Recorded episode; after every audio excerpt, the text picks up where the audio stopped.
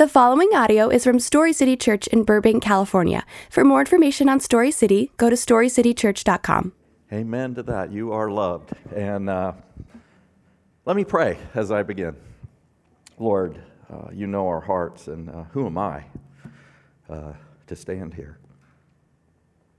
Share your most beautiful message. Thank you for the softening of my heart that you did many years ago. Pray that our hearts will be softened today to hear the good news of your gospel of grace. In Jesus' name, amen. Well, I am Tyler's dad, and I am a pastor. I've been a pastor for amazingly 23 and a half years. Uh, got saved uh, 25 years ago. That's a very strange part of my story. But more importantly, I, I, I just have, to, many of you know me because I've been here, this is my sixth time standing here to teach Story City. And I, uh, I love this church if for no other reason than I pray for you every day because my son is uh, a pastor here. And that when you pray for something, you learn to love it in the Lord. And my story is that I grew up very dysfunctionally. Um, I turned away from anything God early in my life because I, am, I, I like fun uh, to a fault. And uh, I turned to drugs and alcohol uh, in eighth grade, and uh, by the time I was 19, I was shooting heroin, which is my drug of choice. I became a proclaimed atheist for uh, the next 15 years. Um, got married, became a much more functional addict. I quit shooting drugs, but I continued to pop, snort, smoke, drink, whatever I could get my hands on because I never learned how to handle life on life's terms apart from being high. And uh, you know, the peace that those drugs and alcohol brought, brought me in a brief moment of time that became my greatest tragedy over time. But I did uh, eventually get arrested, as happens to drug addicts, and I uh, uh was forced into this thing called recovery because if I didn't get into it, I was going to prison for 10 years. I was a serious criminal. And uh, in these recovery rooms, interestingly enough, at the end of every meeting of AA, if you don't know, everybody in the room holds hands and prays the Lord's Prayer. First prayer I ever really prayed in my life. Um, and uh, slowly but surely, God began to get through to me. And I uh, eventually went to church with my family, and, and I got saved. And that's the story you're going to hear today the story of God's grace towards one man and his family. Sorry, I do this every time here. Um, so, today we're going to look at what uh, is my favorite word in the English language, and it's, it's what I often talk to here. Four out of the six messages have been around this particular word and it's my favorite word in English language. It's the word, eh, language. It's the word grace. And uh, this word is a noun. If you punch it into Webster's, which I did again this morning, it's really fascinating that the number one descriptor of the word grace in Webster's dictionary, even in our day and age, is the unmerited divine assistance given to humans for their regeneration and sanctification. Now, I'll guarantee you, 90% of the world, maybe many of you here today, look at that and go, I don't even know what that means. Uh, but it's the number one descriptor of this word, grace. And I have studied it more than any other word because you've heard my story. And uh, as soon as I began to hear about that, which is what I'm going to teach about today, it began to change my life. And it began to draw me into something that I knew I needed.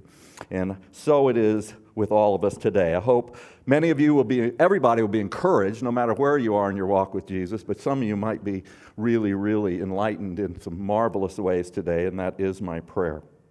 Um, so, one of my early mentors, as I was forced into this weird thing called the church as a pastor, uh, uh, two years uh, in knowing the Lord, never prayed out loud yet, and they made me a pastor. Now that's crazy. But it is a Bible believing church, which is crazy as well. But um, one of my mentors, who was a, a, a Southern Baptist pastor for 38 years at that point, I never will forget it. He said, You know, he's just talking about grace. And I'm on this journey, and he says, If I was going to define the word grace, I would define it as God's power. And uh, so I'm going to use that term today to kind of give us a foundation for what this word actually means, because obviously it's his divine assistance to humans, uh, but it's also takes his power to accomplish anything. And um, the Greek word for power, the number one by far in the New Testament, is the Greek word dunamis. It's the word we get dynamite from. And uh, here's a picture of, uh, I actually was blessed, and I guess it's meaningful to me that this Greek word is dunamis because I was a driller and I worked with dynamite in Alaska for a season of my life. And this is just a picture of uh, one of the blasts that I had a part in setting off. But there's no doubt about it, on a worldly plane, I understand the power of a little stick of dynamite. And of course, as a guy who likes fire and explosives and fun, uh, that was a great job for me because uh, I love to watch that blow up into the sky and rocks fly a mile uh, high and a mile wide.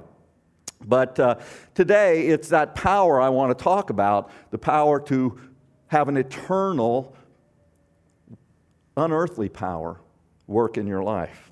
See, I oversee a ministry, it's a recovery ministry. May you hear no pride in this statement. It's one of the largest and most recognized of its kind in the world. And in the last 17 years of weekly meetings, we now have over 450 people who come every week, and they come in weakness. And you know what? That doesn't happen anywhere because nobody comes into recovery on a winning streak. They actually are at a point in their life where they're admitting they have something going on in their life that they would like to change. And it's a beautiful setting when somebody comes into a room going, I'm broken and I need God. I need Jesus. Amazing things begin to happen.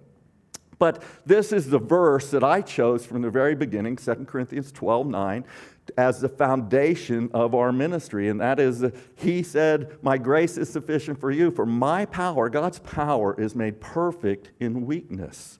And therefore, I will boast all the more gladly about my weaknesses. Why? So that Christ's power may rest on me. And so we come into these rooms of recovery boasting of our weaknesses. Hi, I'm a drug addict publicly, crazy. Nobody does that. Why? So that Christ's power may rest on me and I may not be a drug addict anymore. I might find the freedom and the power that Christ offers me to break those horrible patterns in my life.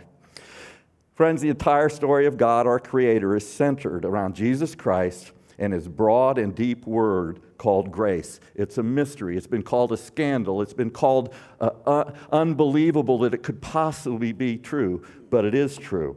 And it is enough for every one of us to receive not only eternal life, but that regeneration and sanctification that would transform whatever's happening in our life that makes us fear God to where we know that God is real and we can approach Him with confidence. And we're going to hear more about that in a minute. So, I want to ask you a question as I begin. Um, and I ask you to close your eyes, if you would, for me. And this is a defining question about what you believe about God today. And I'm going to offer this hypothetical. In your own head, in your own spirit, I want you to imagine that you were to die today and go up and meet God.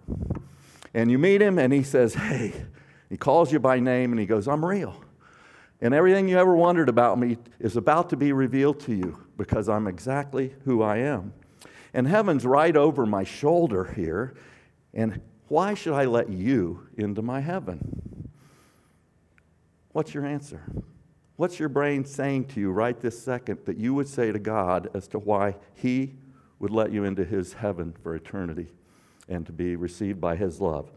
Hold what you're thinking. I'm going to get back to it in a moment. But let me be honest for 42 years of my life, I lived in a very confused and perplexing status regarding what I would have said to God.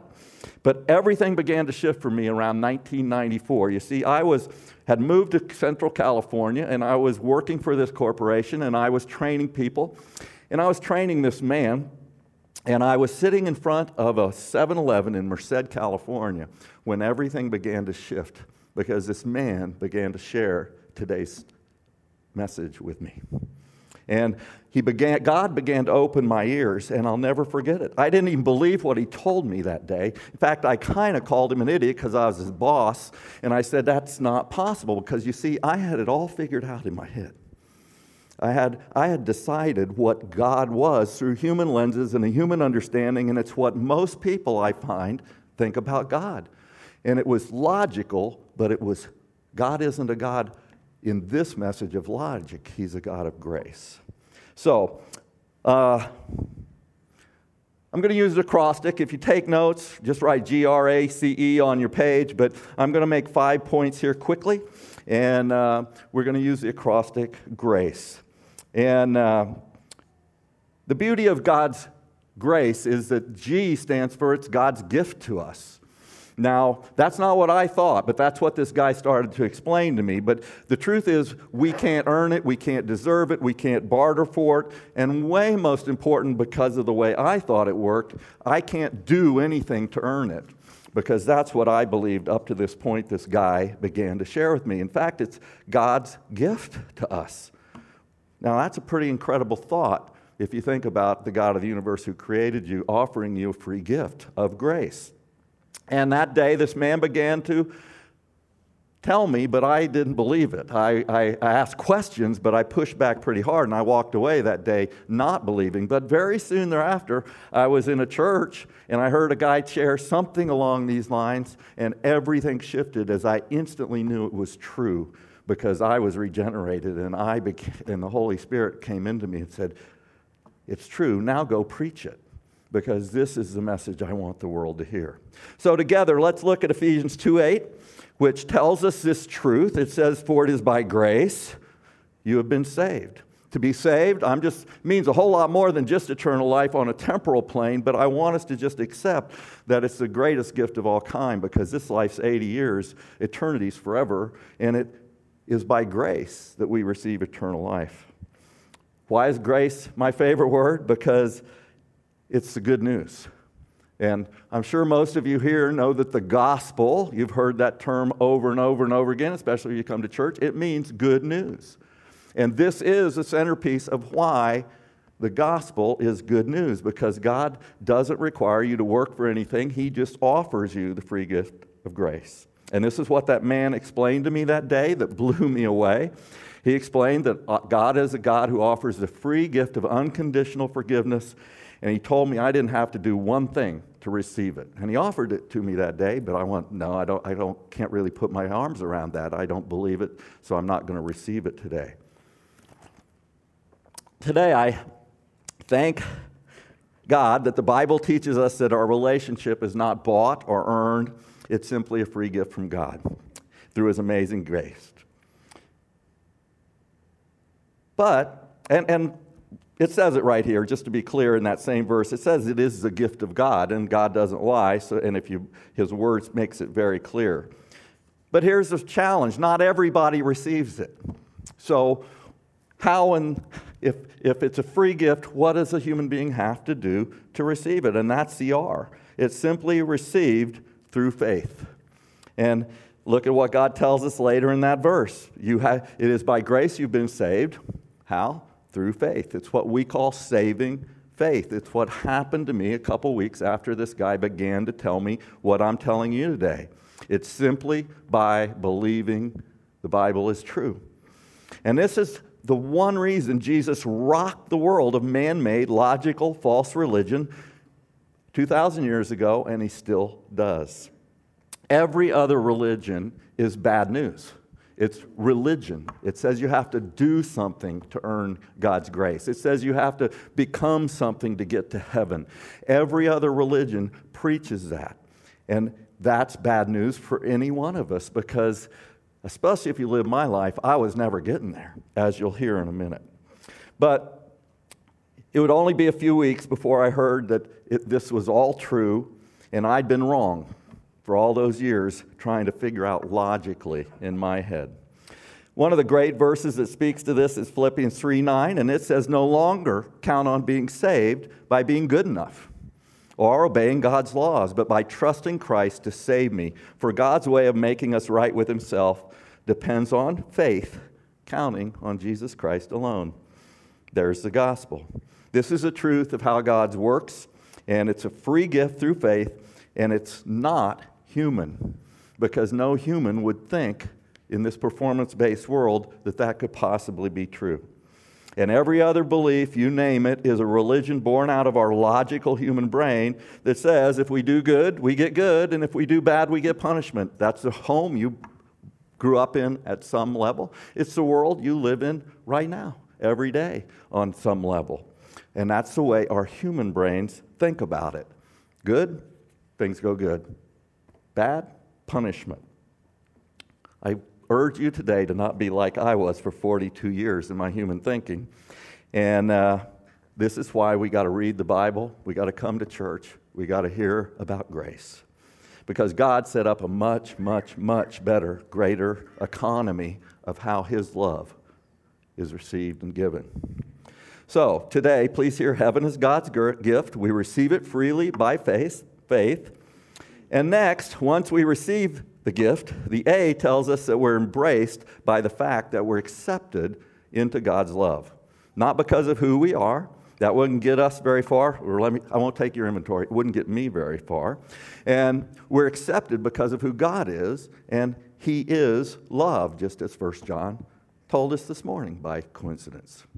Romans 5 8 tells us that God t- demonstrated his own love for us, that while we were still sinners, Christ died for us. And possibly for me, the most affirming of all proofs of this love, it's found through his grace in Hebrews 4, where it tells us that God's word is sharper than a double edged sword. It divides us, it tears us, it reveals the, th- uh, the, uh, uh, the thoughts and attitudes of our heart. Whew, that's a pretty scary thing to me if I'm honest and real before a holy God. You know, a friend of mine says uh, when he preaches that if my thoughts were to roll up on that screen every, every minute of what I'm exactly thinking, this place would be clear because nobody would want to be around me. Sorry, again, I'm not taking your inventory, but that's true of you too. So God's word is sharper than a double edged sword. It says nothing in all creation is hidden from God's sight, including your thoughts. Now, when I get real, that scares me because I know what the way I think sometimes know the way I behave because of the way I think sometimes. But the scripture goes on to say that we have Jesus who went through the heavenly, who came to earth and understood every temptation we've ever had and yet was without sin. And then it says this that we can run from fear in God? No, it says we can approach God with confidence so that we can do what? We can receive mercy and find grace in our time of need.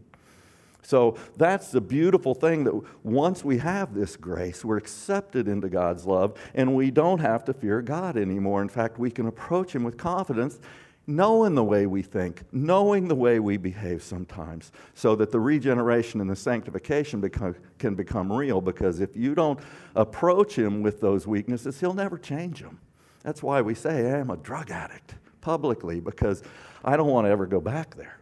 And it's, a, it's an honesty and a power that rests on me that keeps me in that particular area. And so it can be with any weakness. So um, you have to understand, based on Hebrews 4 there, that, that before Jesus, nobody ever, ever, ever, ever approached God with confidence. Never. They read about Isaiah in Isaiah 6. They fall on their face in fear. Who am I? I'm a man of unclean lips that's I wish it was only my lips because the Bible says my lips reflect my heart, but my lips don't reflect my heart all the time because if my thoughts were on that screen, I don't speak that. I hide it. And that's where we've got to approach God because of his grace. So, why is this all true? How could it possibly be true that God would save a wretch like me? Simply because Christ paid the price. And this is the gospel. God knew that we would blow it.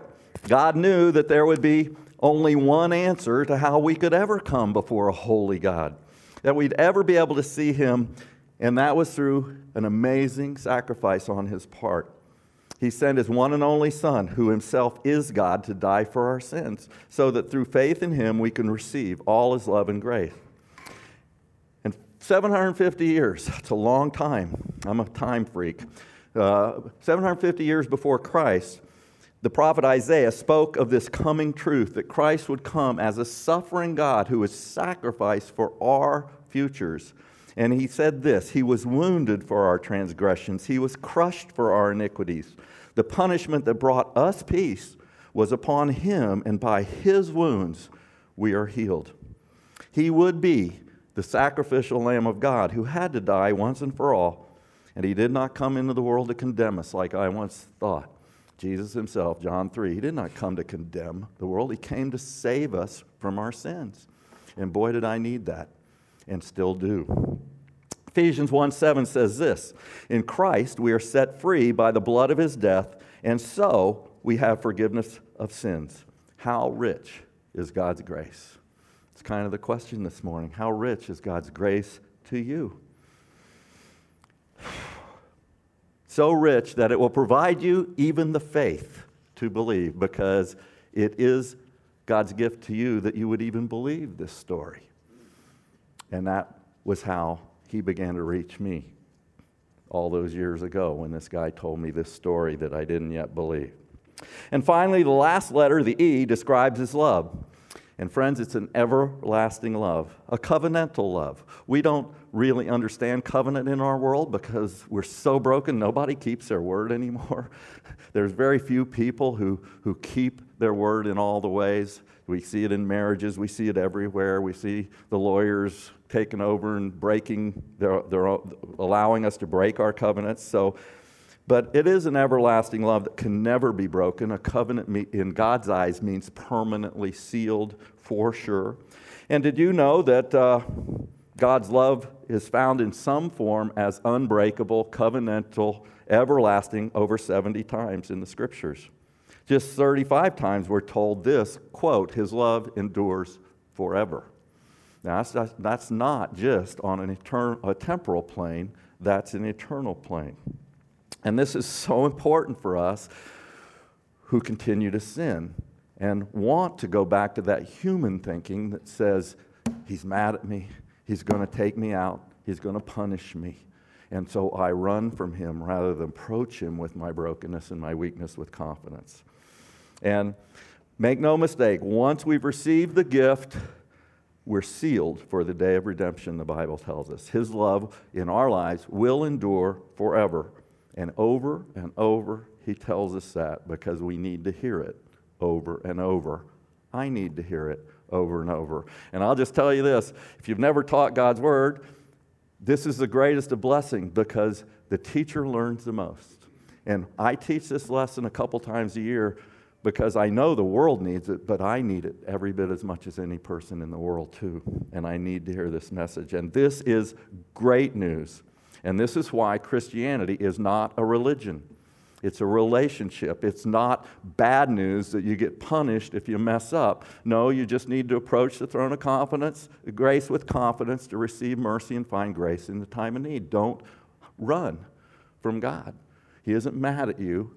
He wants you to bring your sin to Him so that He can forgive it and bring His power through grace into your life. So, let me take you back to that question I asked you at the beginning. What was your answer? Hugely important. And what would you say as to why God should let you into heaven? I find there's three groups.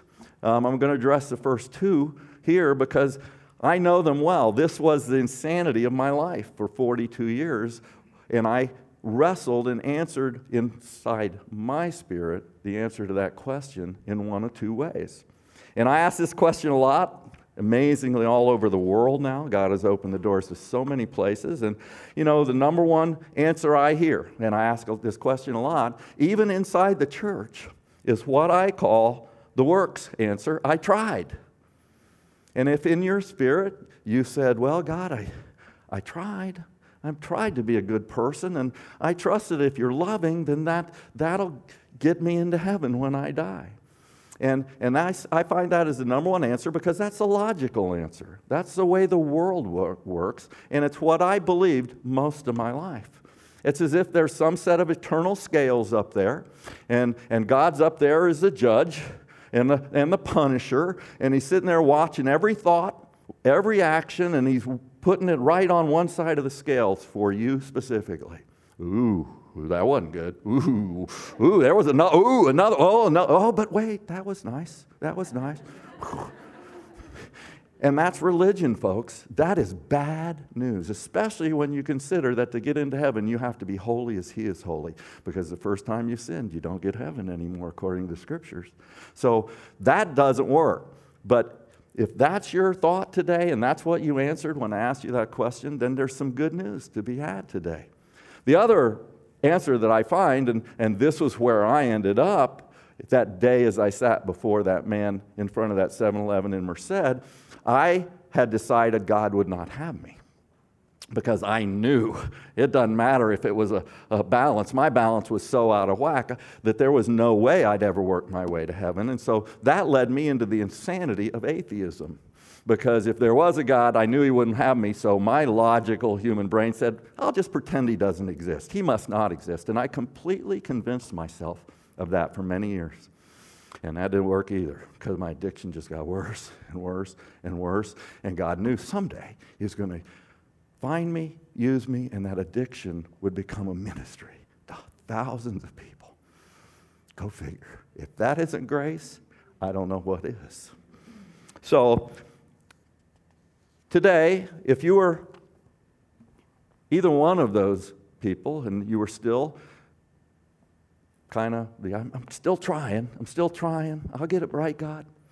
Or no, I've messed up my life with all the millions of things that human beings do to mess up their lives on planet Earth in LA today, and they're voluminous to say the least. I've, I've dabbled in every one of them, guys. Then I want you to tell you that today you've heard the good news.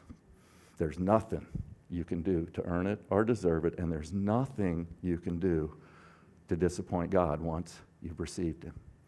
So let's close our eyes one more time and pray with me. Lord, in a crowd this size, thank you for Story City Church.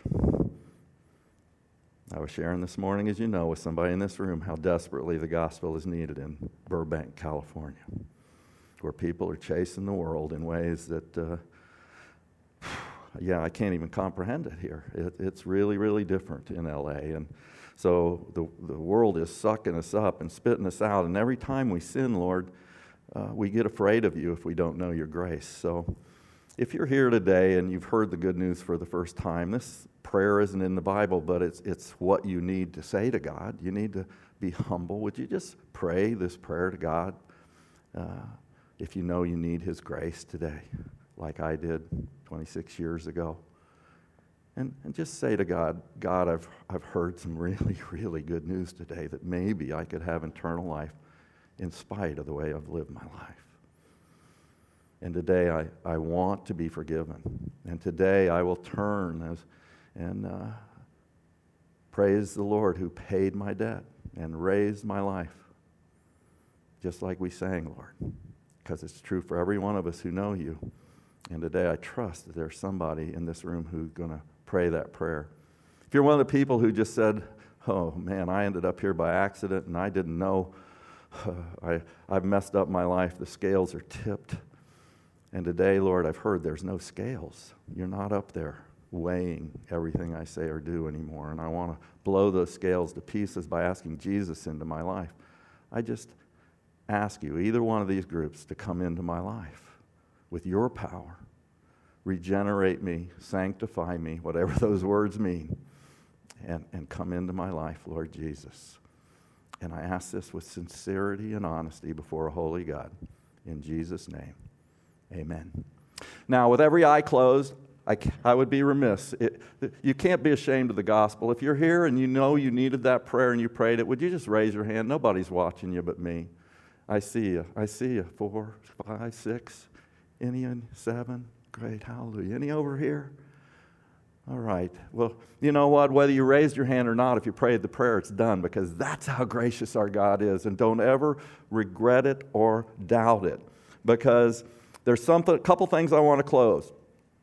Because now I'm going to trust that nobody could have rejected the good news like I did for so much of my life, and that every person in this room is now in the family, a follower of Jesus Christ. And your answer when you go to heaven, because we're all, it's for once man to live and die, and then the judgment.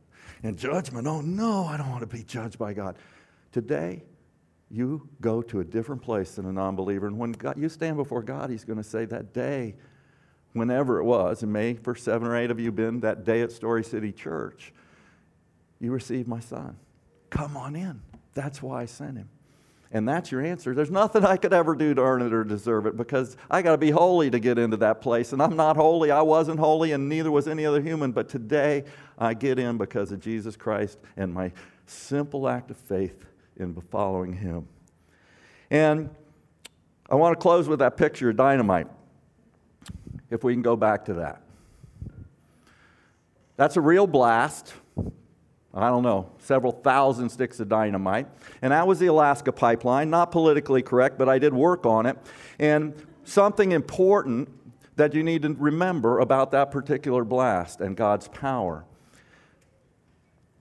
We were burying the pipeline at that point, and we were digging into permafrost that was frozen so hard that the most powerful backhoe known to mankind couldn't dig into the permafrost. So we drilled holes and we filled them with dynamite, and we did that. Fun. But what happened is what I want you to analogize and understand today.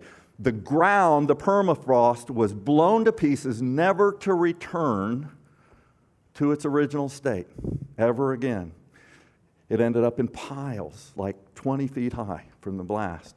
But equally important, there's a metaphor here. We buried a pipeline that was not there before that carried energy, power to millions of people all over the Amer- United States of America that began to flow through that pipeline.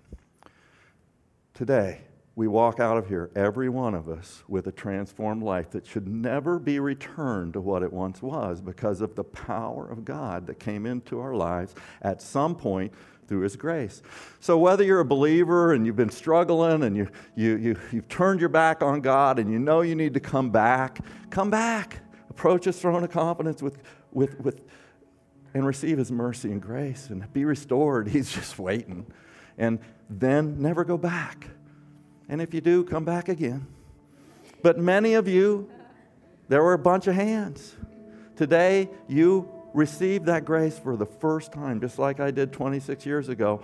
And here's only time's going to tell. It's not easy to change your life and become holy. I still haven't got that down. But I do know the Jesus who helps me be sanctified and regenerated because I have the Holy Spirit that lives in me. And today, if you prayed that prayer, says the Holy Spirit of God came into your life and regenerated you, and He will sanctify you, which means set apart, which means you will continue to grow in your love for Jesus. And I want to close. There's one, I forgot this, there's one. I want everybody to read this verse out loud. It's John 6 47. I like to seal the deal with anybody who prayed that prayer or any of us because this says there's no works. There's no need to live up to a standard to receive Jesus Christ. Jesus Christ said in John 6 47, read it out loud, everybody. I tell you the truth. He who believes has everlasting life. There's no caveat, there's no asterisk, there's no performance. Today, we just believe. Let's sing.